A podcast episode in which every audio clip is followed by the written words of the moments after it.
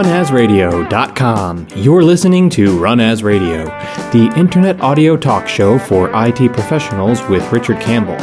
This is Brandon Wen announcing show number 326, Culture of DevOps, with guest Steven Murawski. Recorded Monday, July 8th, 2013.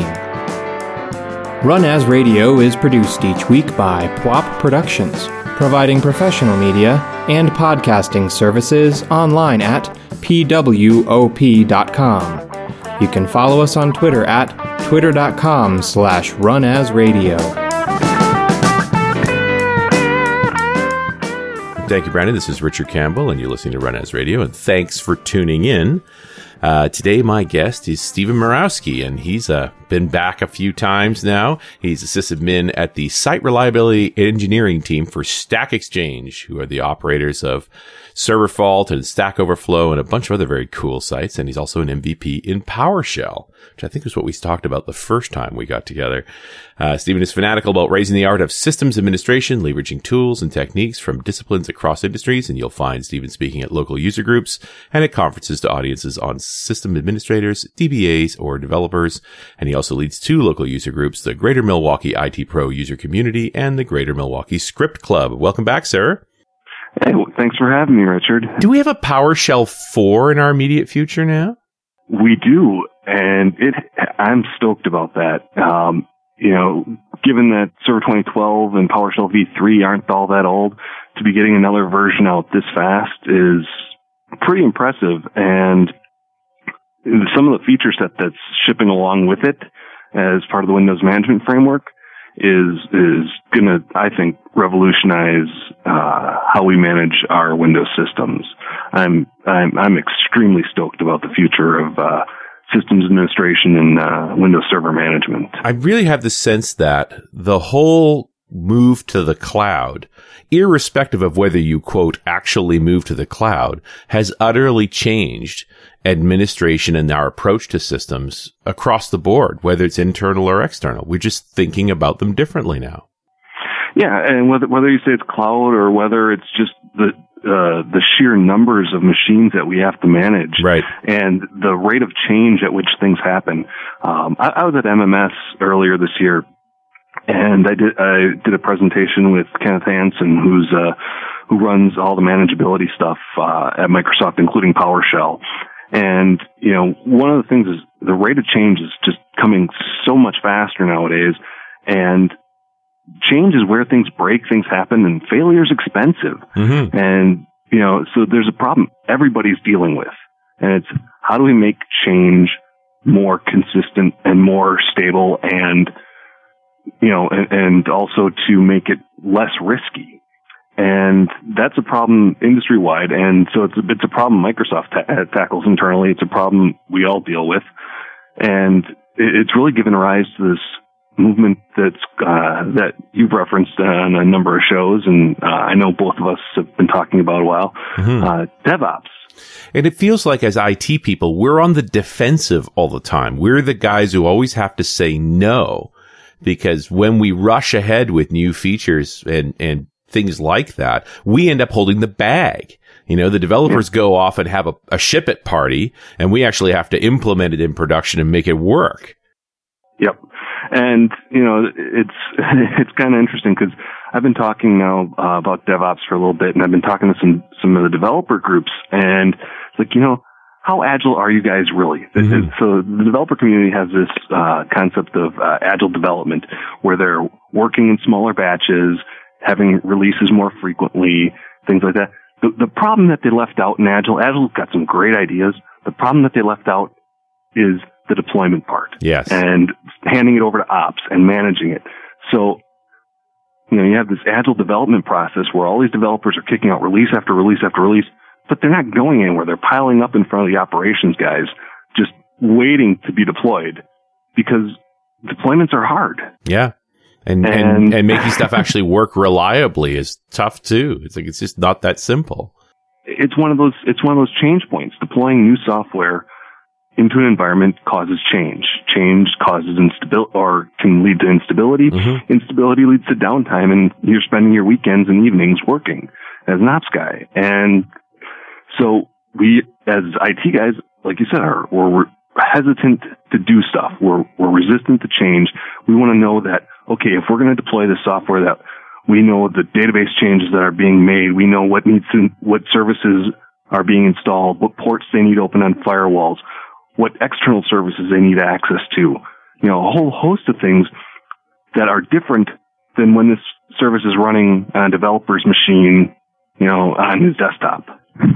I, and I do think we now have technologies in place that are making that a lot easier. I'm seeing more and more the teams that I'm working with where they're using virtualization end to end so that we have a common template of the operating system configuration and the tools configuration for, for production, for uh, pre-production testing, for QA and for dev. Everybody lives in a VM now.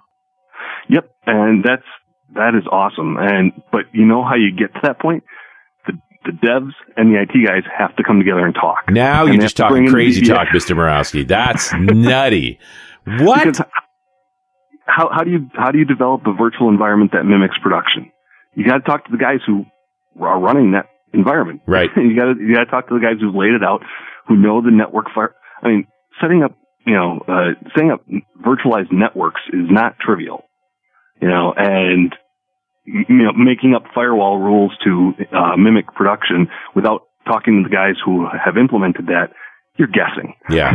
you know, you know, I, I used to do a talk uh, back in when I was talking about scaling stuff. Uh, I called the the scaling IQ test, and it was about all the stuff that development knew that ops needed to know and all the stuff that ops knew that dev needed to know. And one of the things that we I always recommended when we were going to do this particular process was you got to bring a network diagram with you so that the dev guys can actually see all the stuff that's in the network. Because all too often developers see the network as user, internet, and then there's a line from internet to web server and a line from web server to database. And that's it. Yep. And it's guys, you just consolidated the ops guy's entire job to the line between the internet and the web server. There's things in there that are important. Oh yeah, yeah, and you know, with consolidating our job down into one, you know, one line of you know user to internet, that, you know, that's a that's a great analogy. But one of the things as operations people uh, in our environments, we've allowed that to happen. Mm-hmm. You know, when as an ops guy have you gone to your development architectural meetings? You know, is that even a process in your environment? Have, and when's the last time you've invited your devs to your lunch and learns? Right. So you can teach them a bit about your environment.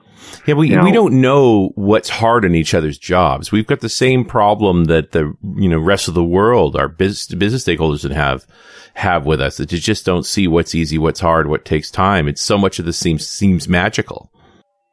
Oh, right. And, it, you know, that, that's one of the great things about the, you know, the whole DevOps movement is, you know, that, that it surfaces this idea that, you know, IT needs to talk to dev, IT and dev need to talk to the business, and everybody needs to get on the same page because, yeah, the business says, oh, hey, we need this feature. We need this capability. And expect it to magically appear. And right. they don't have any concept of the idea of what's enabled or what's required for this say they want to integrate a cloud service to do some data mining. They have no idea necessarily of what's required to allow an external party to access your data and how you, that needs to be secured. You know, what port, you know, what type of firewall rules you need to put in place, yeah. authentication.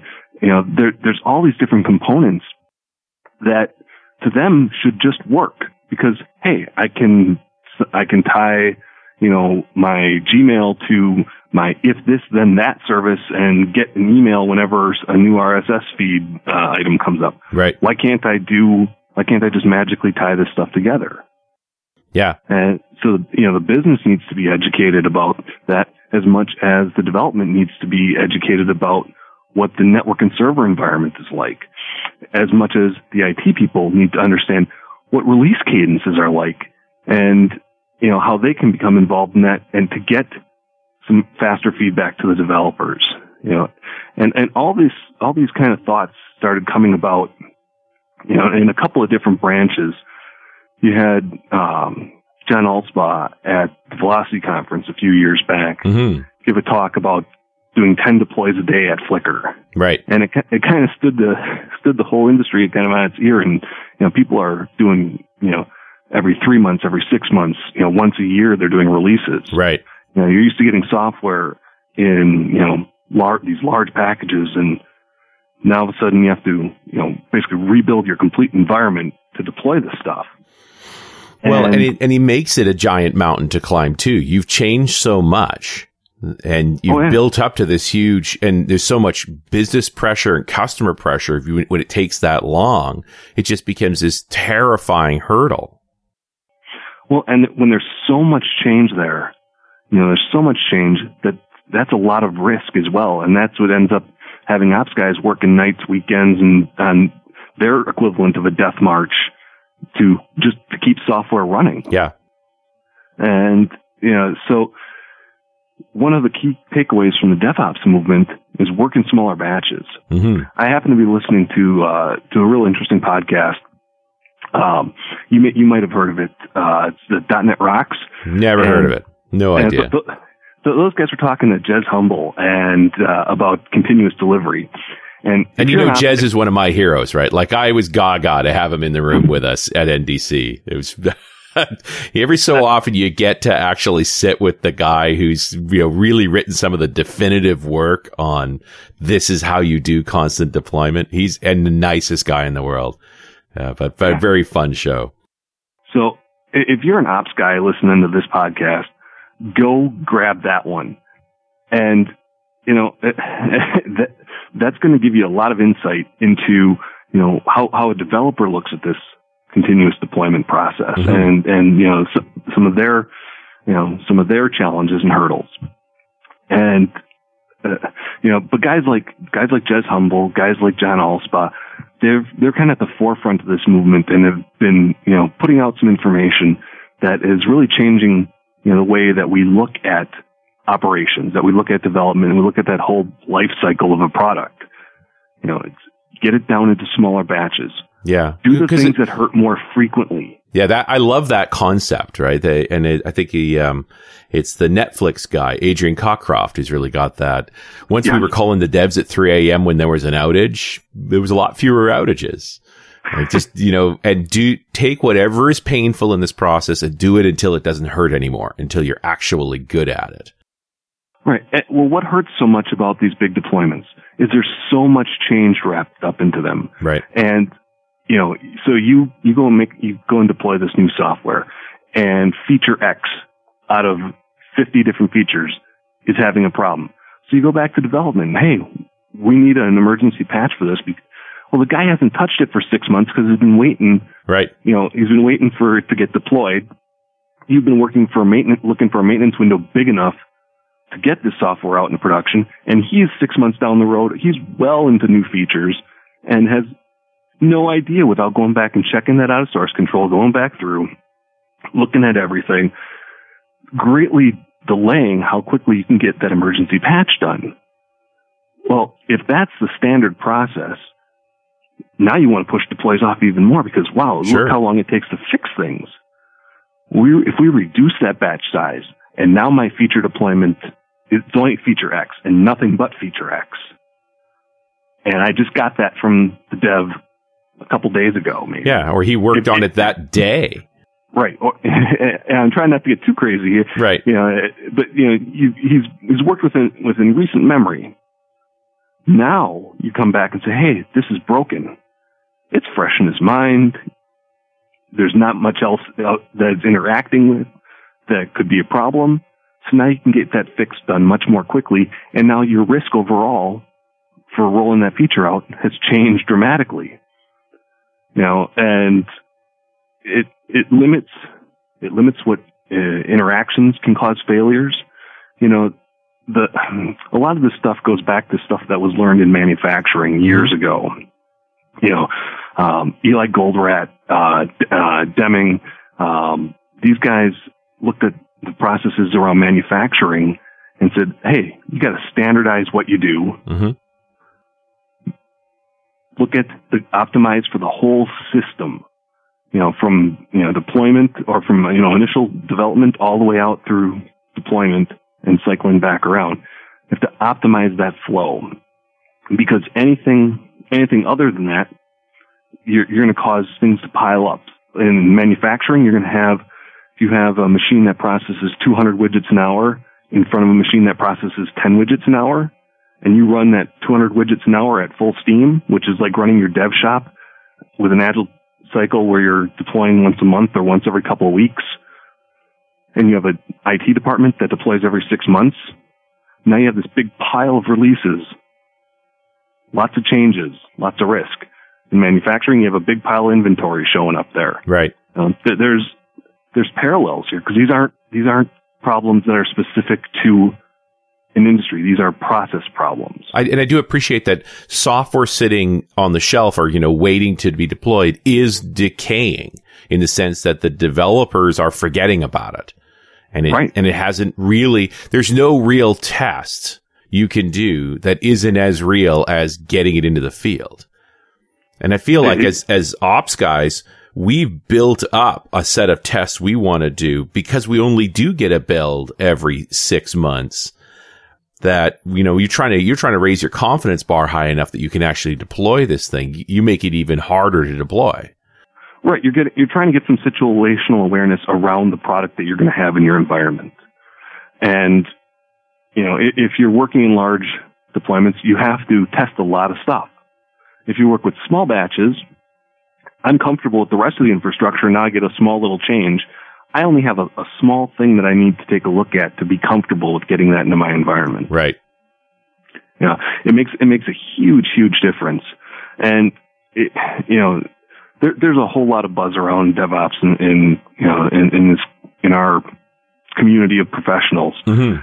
A lot of it's around tooling. You know, everyone's talking about the, the greatest, latest, greatest DevOps tooling. i've got ads popping up off from google right now called devops in a box and i'm like really really everybody wants it to be a widget i can just buy some devops like it's a like it comes in a squirt bottle and i can just spray it on people and they'll be devoppy Right. Or you, you stick it in the job title and that's, and that, and the, you know, all of a sudden now you're doing DevOps. And, and that's not, that's not the case at all. Uh, the, the, the real core of DevOps comes around culture mm-hmm. and developing those processes around, around those teams to enable that. You know, if, if your teams aren't talking and you have the, you have these silos of IT and development and the business, uh, and, the, and you know, the business owners, you're never going to reach that ability to deploy and respond quickly because communication doesn't happen quickly and easily between them. right And communication is the key to making these things work and reduce the risk around that. The yeah, the, I mean, this is this is actually bringing that whole recognizing that whole group is actually one team, but that's a big cultural leap when they've generally barely spoken to each other. Right, but so uh, if you think back to uh, Goldratt's book, uh, the title of it is the goal. What is the business's goal? The business's goal is to make money, to make a profit, to make the world a better place. What, whatever the whatever the, the goal of the company is, all those teams, development, operations, um, you know, marketing, sales, their goal is the business goal. Right. And it, it, that's not been the case though in a lot of environments because when you look at how, how departments are measured, how people are measured, you know, measurement is a key part of, of the DevOps movement, Sure. but you have to measure the right things. You know, if you're measuring success for your development team is we've completed a sprint and or we've been able to award story points for completing features or some, you know, whatever the metric is that you're using for completion, how are you defining that completion? Is that completion that that feature's done and in production? Because if it's not done and in production, your company's not getting any value from it. Right. So ultimately, you feel like all of these metrics have to be, well, if it's an e-commerce site, I guess revenue related, but uh, you know, th- these metrics depend on the on the app, obviously. They depend on the app and they depend on the, yeah, they depend on the company, but they need to be, the, the metrics need to be aligned with the business goal, not the goal of a particular department. Right. You know, if, if I'm, as an IT ops manager, if I'm rewarded for uptime Right. I'm going to resist any change whatsoever for the rest of my life. Right. I will fight to the death to avoid that because my bonuses, my budget, that all rides on me keeping things up and online. Yeah. So putting new versions up is completely counter to your goal. Correct.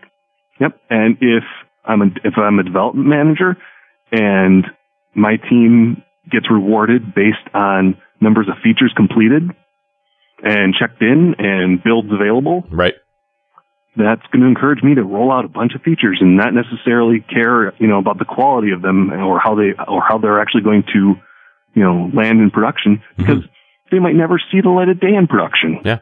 Then why does You it matter? I'm only measured by shipping them, not actually using them. Right. I I've shipped them. It's it's done. I met my goal. It might be six months down the road before this stuff ever sees the light of day. And if that's the case, hey, I might already have my bonus, or I might already we might have already earned our party, or you know whatever the rewards are. Right. You know, my I was able to uh, promote X number of guys to uh, senior positions or whatever. You know, the it, if the metrics don't match the company goal, and they they focus on local optimizations, you know, optimizing development, optimizing just IT, optimizing just marketing. Any of those optimizations that don't consider the whole goal of the company, they're a waste of time. Right. And they're, they're usually counterproductive. Yeah. If we, if we, you know, in the end, we've created this mess by creating metrics that don't make the team work together. Right. And it, you know, it goes back to how we looked at business. You know, if you look at, um, at how accounting, you know, looked at, well, we can make our balance sheet, sheet and we can make our end of year financials look good if we either make more money or cut our costs. And when you look at that indiscriminately and you look at cutting costs outside of the, outside of the whole scope of what is our company's goal, then you have issues. You, you're going to be cut. You're going to be incentivized for doing things that will hurt the long-term reaching of your of your company's goal. You have the same problem in you know in, in IT operations. Yep. You have the same problem in development. You know, okay, I want to do more features for less money. Okay, I can do that I, if I sacrifice quality or Sure. you know, or we want to get more features into production. Okay, but what what's going to give? What you know, we have to we have to look at what we're going to optimize for most, and it's got to be the goal of whatever the of whatever that business is. Yeah, what, what the actual return, like what is this feature supposed to do for us? And how do, how does it advance the goal of the company? Mm-hmm. Does this allow us to ship more widgets? Does this allow us to bring in more sales? Does Mhm. this allow us to communicate more efficiently inter- with our with the rest of our offices? You know, how how do these goals help the company? And our metrics need to align with that. And in a lot of cases, in, in a lot of environments nowadays, that is not the case. I mean, it seems so obvious. What went wrong? Why are we so buried in minutia rather than focusing on the bigger business goals? Well, you know, it, it seems obvious when when you state it, but Right. it obviously it wasn't obvious for a long period of time, and because it, it goes against your you know common it goes against what was common practice, and I, I don't know the real source root of the problem, but you know I can take a guess Mm-hmm. you know, you started you started with this idea of everyone's got their eye on the goal. But as companies grow and bureaucracy kind of encroaches on it, you look at ways to optimize. And you're optimizing if you're optimizing for the balance sheet first and not the operations of the business first, you start to you start to value different metrics and you start making decisions that overall harm things Mm-hmm. you know, uh, Toyota's looked at a lot for this. You know, it, books like the Toyota Kata and um, learning to see focus on how uh, to- Toyota focuses on people and process first and realizes that financial stuff comes after that. And they've been extremely successful in developing along that line. So not just focusing on the dollars, but on actually creating a great process uh, that keeps everyone productive. Yep. Although th- those are challenging things to measure too. Uh, just understanding what real productivity is on the ops side versus on the development side. Well, as you standardize more, now, you know, as you standardize more on these things, and you have a process for them, you learn to be able to quantify those steps. And whether it's a, you know, it's been done, it's not been done, to, you know, the, to having a scale of how well things are, are going on. One of the things around developing these processes is learning how to measure them. And if you, because once you have a process, you have to measure how well it works. Then when you make changes, you'll know if it's making something better right. or something worse. And uh, a, a, a, while back, you did an interview with Jeffrey Snover on uh, on a topic around DevOps, mm-hmm. and you know that, that this topic came up there as well. And you know, it's first make things consistent. Then you can make small changes, see how they go. But the measurement is the key part there. Is as you make these things consistent, you have to learn to measure them. Once you learn to measure them, then you can gauge whether changes make things better or make things worse and by how much. It seems so much software is actually just guesswork and conjecture. Very much so. And, you know, it, because it's all people driven. Right. You know, and people aren't perfect communicators. So when I communicate my requirements to you, you're going to hear something probably slightly different than what I than what I envision. Sure. Because you have different experiences that shape your, you know, perceptions of things compared to me. And then when you relay that, you know, it's just like the old game of telephone. You know, it, everybody hears something slightly different. Even, you know, when you start with one idea, you end up with another completely through the, through. Same thing happens in communications and organizations.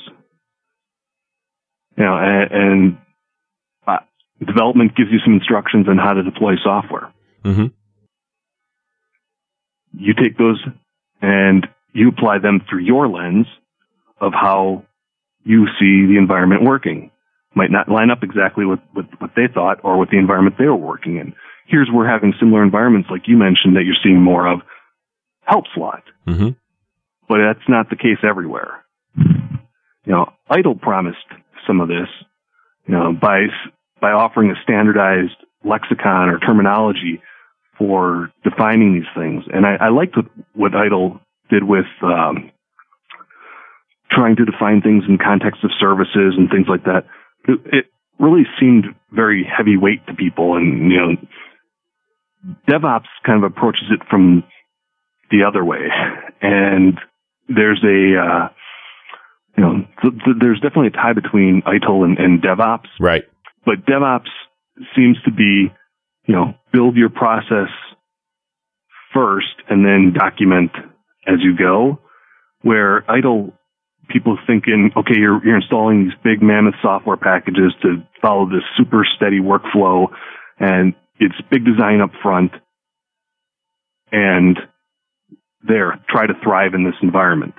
Where DevOps is, okay, what's our problem? Let's build a solution around it. We'll standardize and go from there. Yeah, and I get to see that the, you get the learnings from actually just studying what's going on. Uh, do you see this as an initiative that really starts at development or starts at operations, or does that even matter? It doesn't matter. Uh, you know, the, whether whether it's ops people starting it, whether it's the development starting it, everybody needs to communicate. Right. And if one party's not willing to communicate, the whole thing is going to break down. Mm-hmm. And business has to get on board too. You know, DevOps you know, ITIL is often referred to as, you know, being enforced top down, where DevOps seems to be more of a groundswell, where you have your individual operators or developers, you know, getting, gaining enthusiasm for this methodology, similar to how Agile took hold. You know, individual developers really went for this idea and it started permeating organizations. You have the same type of thing in DevOps, where sysadmins, op, IT operations personnel, individual developers, DBAs, they, they, they latch onto these ideas they start infecting people at work with with these concepts mm-hmm. and you know showing them some of the tools and techniques and how they work and but you can only go so far if you can't bring on and get buy-in from other or, or other parts of the business and mm-hmm. the other people you have to interact with. So it comes down to being able to bring everyone together. So is that really the starting point? Is just trying to get everyone in the same room? Yeah, get everyone in the same room, get everyone on the same page. At, you know, get a get a baseline of communication going with mm-hmm. people. I mean, every, everybody's got some level of communication right now. I mean, I can't imagine, you know, you, you may not consider the ops guys your buddy if you're a developer, but you certainly know their phone number. It's just a question of how often you converse with them. Yeah, you, you might have their phone number and you might call them when you have a, a particular issue here or there.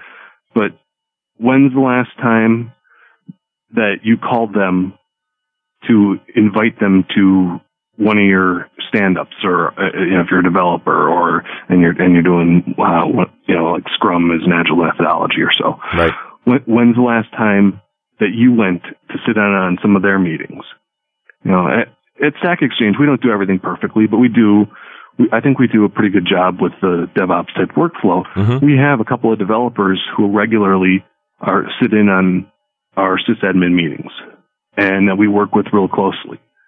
And you know, the communication is there. We're all interactive in each other's chat rooms and, you know, day to day communication is a regular thing between right. our ops people and our developers.